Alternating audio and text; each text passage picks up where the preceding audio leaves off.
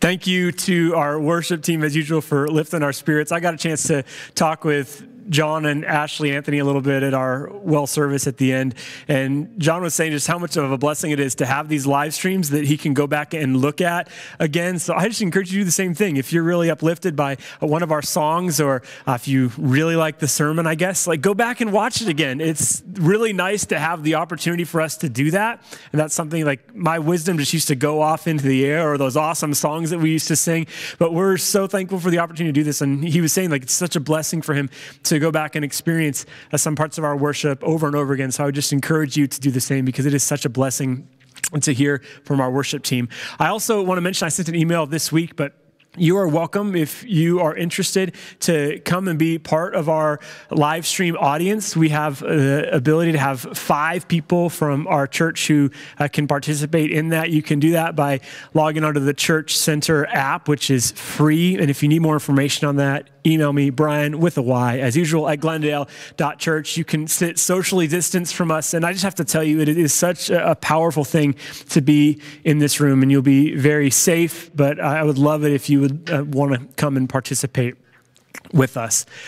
I also want to mention that uh, watching Gabrielle sing is such a, a, blessing. We're thankful for, for her singing for us and just a reminder for us to keep our uh, growing families in prayer. They are due in May, and Justin and Jamie Smith are due in just a week. So please just keep uh, those families in prayer, especially during COVID. I know that it's, it's a stressful time. Pregnancy is always stressful, but especially right now. So please just lift up those families with me. Join us in praying for them.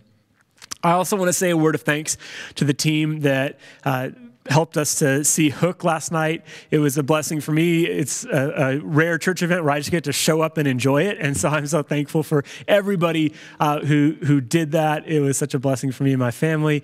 I'm emotionally processing Rufio's death again uh, for the first time in a in a long time. So. Uh, yeah, if I just stop preaching, it's because of that. But uh, just, it's just one of those things. I haven't thought about that one in a while, but it's it's a little bit painful. I also want to mention a special word of thanks to Austin for preaching last week. He did a fantastic job looking at uh, 1 John chapter 4, that there's uh, no fear in love. He did a, fantastic job at thinking about that for us. So give him some, some love on the chat and some snaps slash claps in here. It's a little bit of golf clapping uh, going on in here. I'll be concluding our series on 1 John today. And as I've mentioned, it's, it's a sermon that John is giving to these early Christians who are, struggling with a lot as they consider what is it that Jesus is calling them to do. Some people are walking away from the church because it's, it's a lot and they're thinking, is this really worth it? Did Jesus really raise from the dead? Questions that at times, if we're honest, we ask. Is this really worth giving my life to. And there's some sort of false teaching that seems to be going on in that place. And so he's trying to help them to understand what it looks like to walk in step with Christ. And it's just so interesting that he just continues to say, love, love, love, love. That's what he continues to say. Like, this is who you're called to be. As I think about it, I know that there are ways that I get that wrong, and I think there's probably ways that you do too. There was a, an article I saw a couple years ago about a first grader named Caitlin Lunt who was uh, in Utah, and she had just learned because she was in first grade to spell a few things. And while her mom was away, she saw Amazon.com opened up and she spelled the word that she had, had just learned how to write Barbie. And so she puts that into Amazon.com, and a few days later, $350 worth of Barbie stuff shows up at the Lunt household. And I gotta say, like, that strikes a little bit of fear into me because Carter knows how to spell Pokemon now. So we gotta be a little bit uh, careful in what computers uh, we leave open. But I just found that so interesting. She gets that one chance and she just you know, types that in. And it's easy to think about, you know, what a kid might do, but what is it for you that if suddenly, you know, cost wasn't a factor, that you would say, oh, this, this is the thing. Maybe it's a vacation that you've always wanted to do, or you have something that, that's on your heart that, that you want to buy. And what is it for you? Is it Pogs? I mean, what is it that you think, you know, it's going to satisfy me if I just got that? Because whatever it is that you would answer to that question, it probably reveals more about your heart than you might think. It probably reveals more about what it is that you actually worship than you might think. So John concludes 1 John like this. I write this, these things to you, to those who believe in the name of our Son. Go back one slide so I can read that there. Thank you. I believe in the name of our Son, of, believe in the name of the Son of God, so that you might know that you have eternal life. This is the confidence we have in approaching God. That if we ask anything according to his will, he hears us. And if we know that he hears us, whatever we ask, we know that we have whatever we asked of him. If you see any brother or sister commit a sin that does not lead to death, you should pray and God will give them life. I refer to those whose sin does not lead to death. There is a sin that leads to death. I'm not saying you should pray about that. All wrongdoing is sin, and there is sin that does not lead to death. We know that anyone born of God does not continue to sin. The one who is born of God keeps them safe, and the evil one cannot harm them. We know that we are children of God and that the whole world is under control of the evil one. We know also that the Son of God has come and has given us understanding so that we may know him who is true.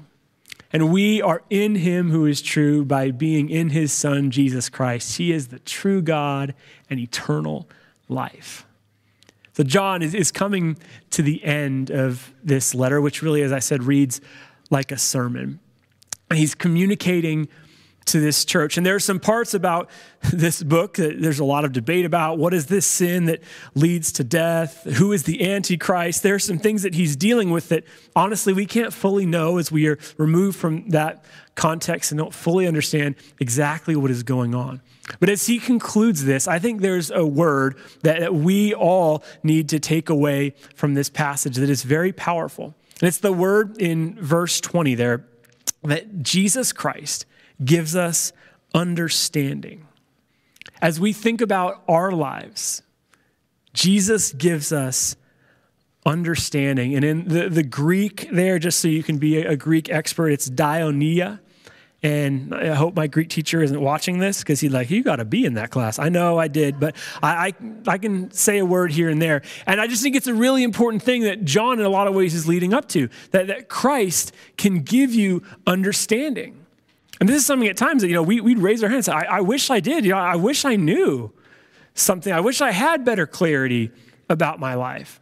And John says, you have the ability to have more understanding because of who Jesus is and because of God's love and what God has done for you. And he uses this word, and John writes the Gospel of John. He writes 1st, 2nd, and 3rd John, and he writes Revelation. He doesn't use this word anywhere else. He spent time with Jesus, and he says, Jesus Christ has the ability to give you, those readers who would have first read this, and me and everyone listening to this today, you all have the opportunity to have greater understanding and clarity about decisions that you're making right now. What would it look like for you to allow Jesus to give you better understanding and clarity? I think of the story in, in Mark chapter 2 Mark is telling the story of Jesus in a very compelling way. And at the end of Mark chapter 2, there's this story about the disciples walking through this grain field. And as they're doing that, it's the Sabbath, and they are picking grain and, eating it as they walk by, just having a little snack. And the Pharisees are there, AKA the fun police, and they are trying to keep the Sabbath holy and follow all of these rules that actually weren't necessarily rules that had been given by God, but there had all been these rules on top of rules. And unfortunately, sometimes religious people can be uh, the fun police, and you probably know a few people uh, who, who are like that. And so, what they did is they had created this system because you don't want to break the law, you don't want to violate the heart of the Sabbath. And so they had built around the laws what they would have called fences. So you have a fence and a fence and a fence to make sure you don't break like the real issue that's at the core of things. So there are all these fences that had been built. So yeah, like maybe you mess with one of these up at the top, but you don't get to the heart. You want to stay as far away as possible. And so after the, the Sabbath is given as an instruction to the people of God, there are all these debates around like, what is work? Because in Exodus, there's this understanding like, how are we supposed to understand what work is? And you're not supposed to work, and even your animals aren't supposed to work. So, how is it that you define work? And of course, that leads to interpretations. And so, eh, the understanding of the Sabbath had gotten to a point where there were just so many rules, and it was really impossible for most people even to keep up with it. A few examples there were supposed to be no changes that you would make to your environment. You couldn't prep food on the Sabbath. You weren't allowed to lift things. You couldn't make someone else work for you. You couldn't light a fire. You couldn't have your animals work, and you couldn't walk more than half a mile. For some reason, they determined that you could walk half a mile, and they didn't even have Fitbits, so I don't know how they measured this, but you had to be really careful about your walking. And still to this day, Jewish believers will have all these rules. For example, you can use a hammer as a paperweight, but you can't use a hammer for its intended purpose. And as we think about all of these things and these laws, I genuinely think that some sort of practice of Sabbath would be super helpful to you. But what can happen as we try to interpret this is we can end up worshiping the laws around the thing and not the actual thing. So, Jesus, in this moment, as he enters into this debate, which had been raising, like raging for thousands, thousands of years, and they're trying to figure out, like, what does the Sabbath mean? So there's all these opinions, and people have been going back and forth, and Jesus just cuts through all of it. And he says in Mark chapter 2 the Sabbath is supposed to be a gift. The Sabbath is for man not man for the Sabbath. It's supposed to be a gift. And Jesus is not anti Sabbath at all. In fact, you consistently see Jesus walking away from crowds to go be with God at times, as a reader of the Gospels, you're thinking, Jesus, couldn't you have healed more people instead of chilling with your father for a few minutes? But obviously, it's very important for Jesus to, at times, say, time out from his ministry and walk out to the middle of nowhere and spend time with God. So, Jesus is not anti rest for your soul. But I think what Jesus would say to you and to say to me is, how could you have a rhythm weekly where you could walk away from some of the stress and pressure from your life and realize that you aren't holding the whole world together. I think we could all just very simply learn from the theology of the children's song God's got the whole world in his hands. And if we could find a way weekly to slow down and remember that, and I would argue for most of us that means turning off some technology for a long stretch of time. There's ways that we could all connect with this idea more and more for us to live into God's reality of the world. So Jesus is not anti Sabbath at all. But he said, what you have to do is realize that it is supposed to be a gift for you. And don't go around judging everyone else. This can become problematic. When you have a rule for yourself that's a gift to you, you don't need to impose on everybody else. When Manny and I first got married, she knew that I really liked Nutella. Here's a picture of some Nutella. Makes me hungry uh, right now because I just love uh, Nutella, love having it around. And so she went to the store and brought some Nutella home, and I ate most of it very quickly. And a couple weeks later, she went to the store again and got some more Nutella, and I ate most of it very quickly because I can think of a lot of things to put Nutella on. And so after her second time of this, you know, Nutella going a little bit too fast, she said, Brian, I don't know that it's good for us to have Nutella in the house. You eat it pretty fast. And I said, that's a good idea. I probably shouldn't have Nutella in the house. And so we haven't had it ever since in our first few weeks of marriage. And that is a good rule for me. It's a good rule for my health because, again, I can just go through that stuff really fast. And the issue is that is a very healthy and I think helpful rule for me. But the problem would be is if, like, in some future without COVID, if I'm in your house looking in your pantry, which is a weird scenario to begin with, but let's say that I'm in your house healthily looking for some reason in your pantry and I see Nutella in there And I go, wow, you know, obviously he's not as strong as I am. In reality, it's probably that you are just able to have a healthy relationship with Nutella and keep it around and not eat an obscene amount of it in a short amount of time. Like, so you probably are better at it than me, but it's easy for me to think about some rules that lead me down a path to good life that I then want to impose on everybody else. And so that's what Jesus is getting to the heart of. The understanding of trying to keep the Sabbath holy is good and it's good for people. But don't go around as the fun police just imposing all these rules that aren't the Sabbath. This isn't what you're supposed to do. So, in just a phrase, Jesus says so much. The Sabbath is supposed to be a gift to people. Don't make it this weight that they're not supposed to carry. Have you ever had a moment when perhaps there's like some conflict that's happening and there's a debate and somebody just comes in and says like just the right thing? And everybody just knows oh yeah that's that's the way we should do it. That's the way we should go. That is the decision we should make. Or they just cut through the whole situation just say it in such a way that everybody just goes oh yeah that, that's right that's what Jesus is saying here, I believe, about the Sabbath. And it's what John is saying. Jesus can help us with understanding as we think about our lives.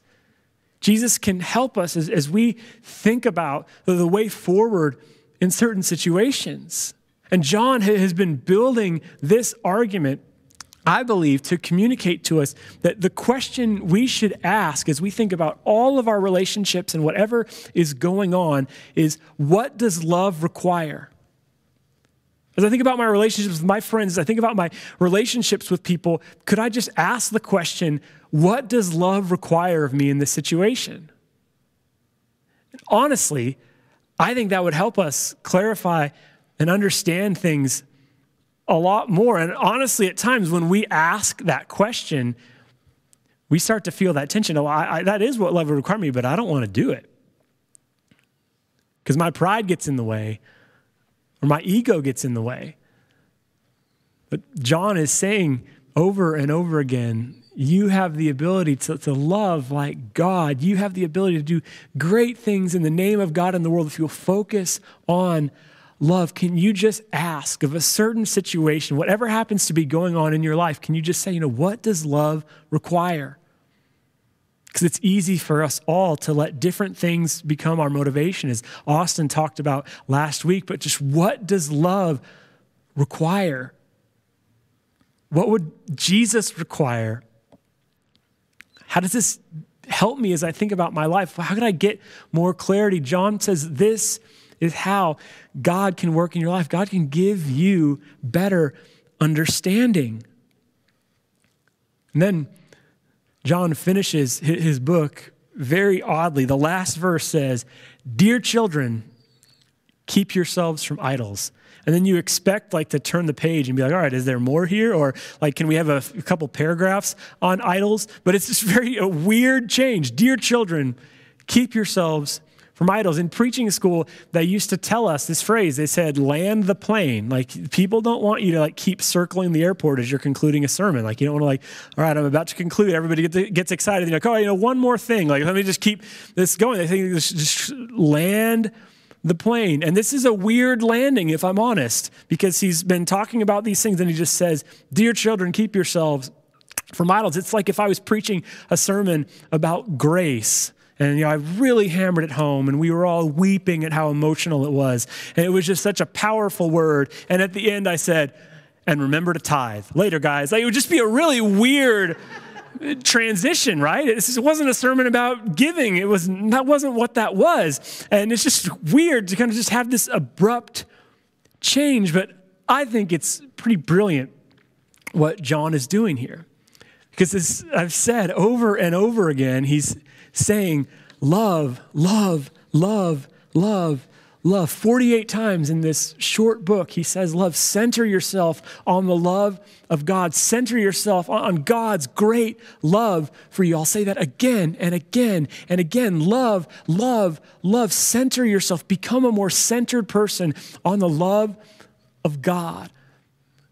And as you do that, please just keep yourself from idols because there's going to be temptation to worship created things and not the creator. So keep yourselves, my dear children, from idols because you want the real thing.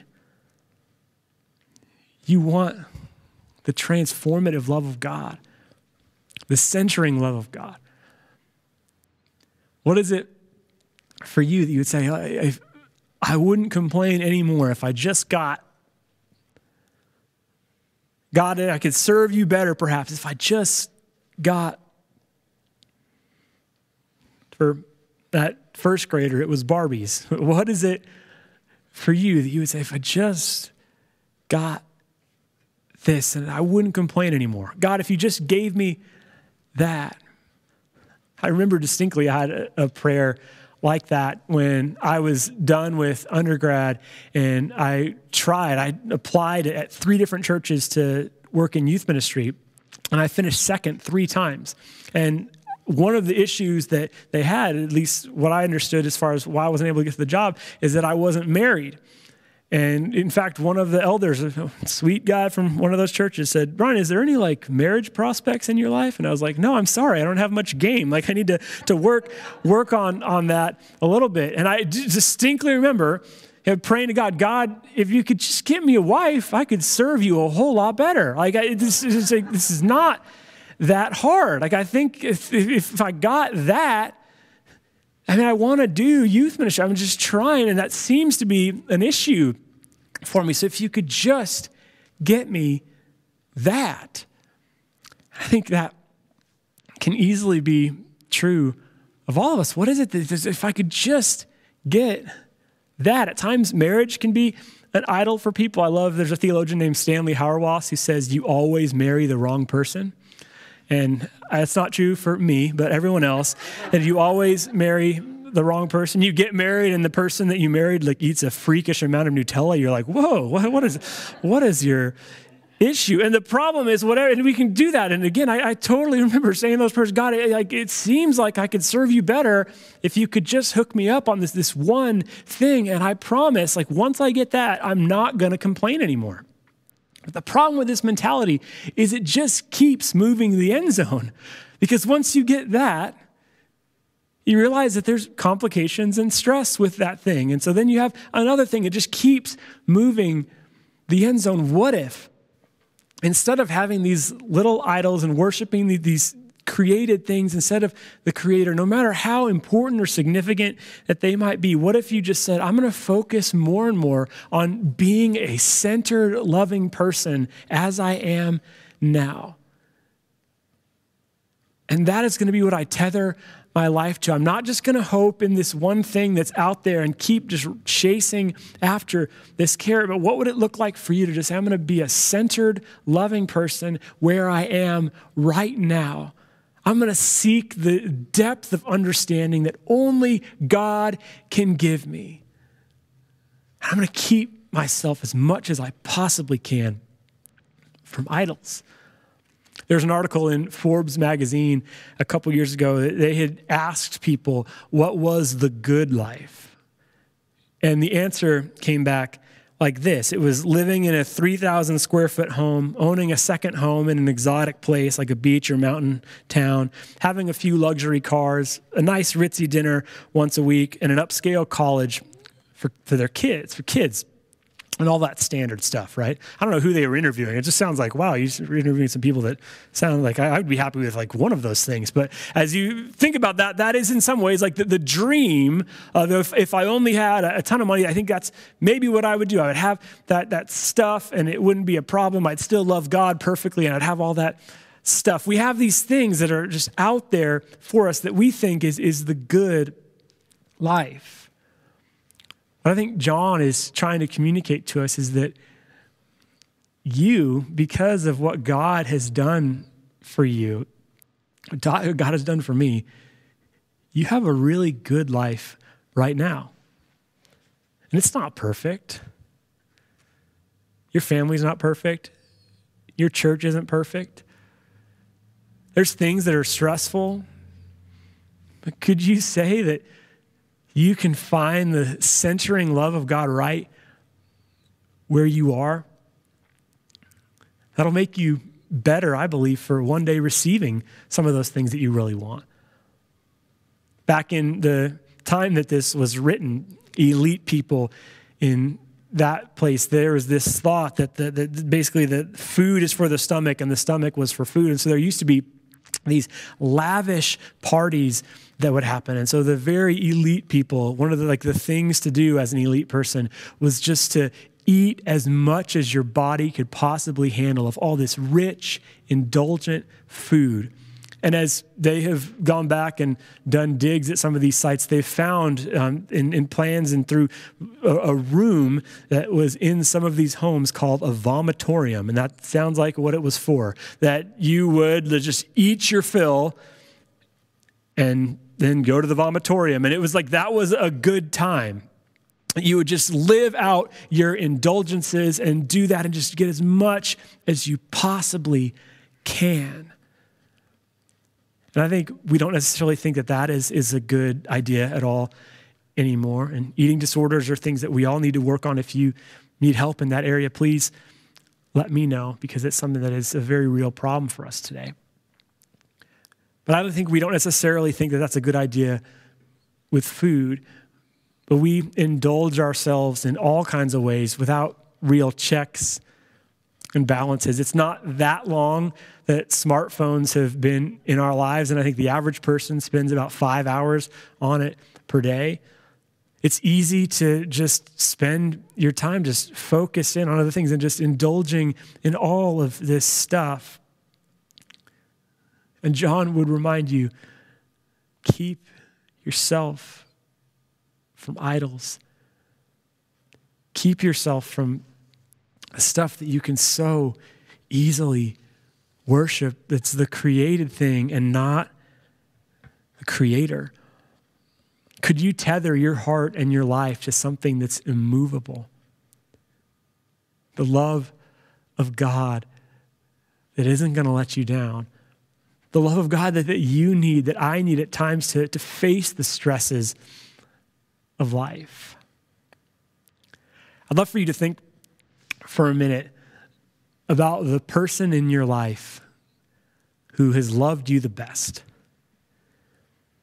Maybe it's a grandparent or a parent or just a close friend. Who is it that loved you the best? If you feel comfortable, you can share on the chat or say to somebody in the room who comes to mind for you.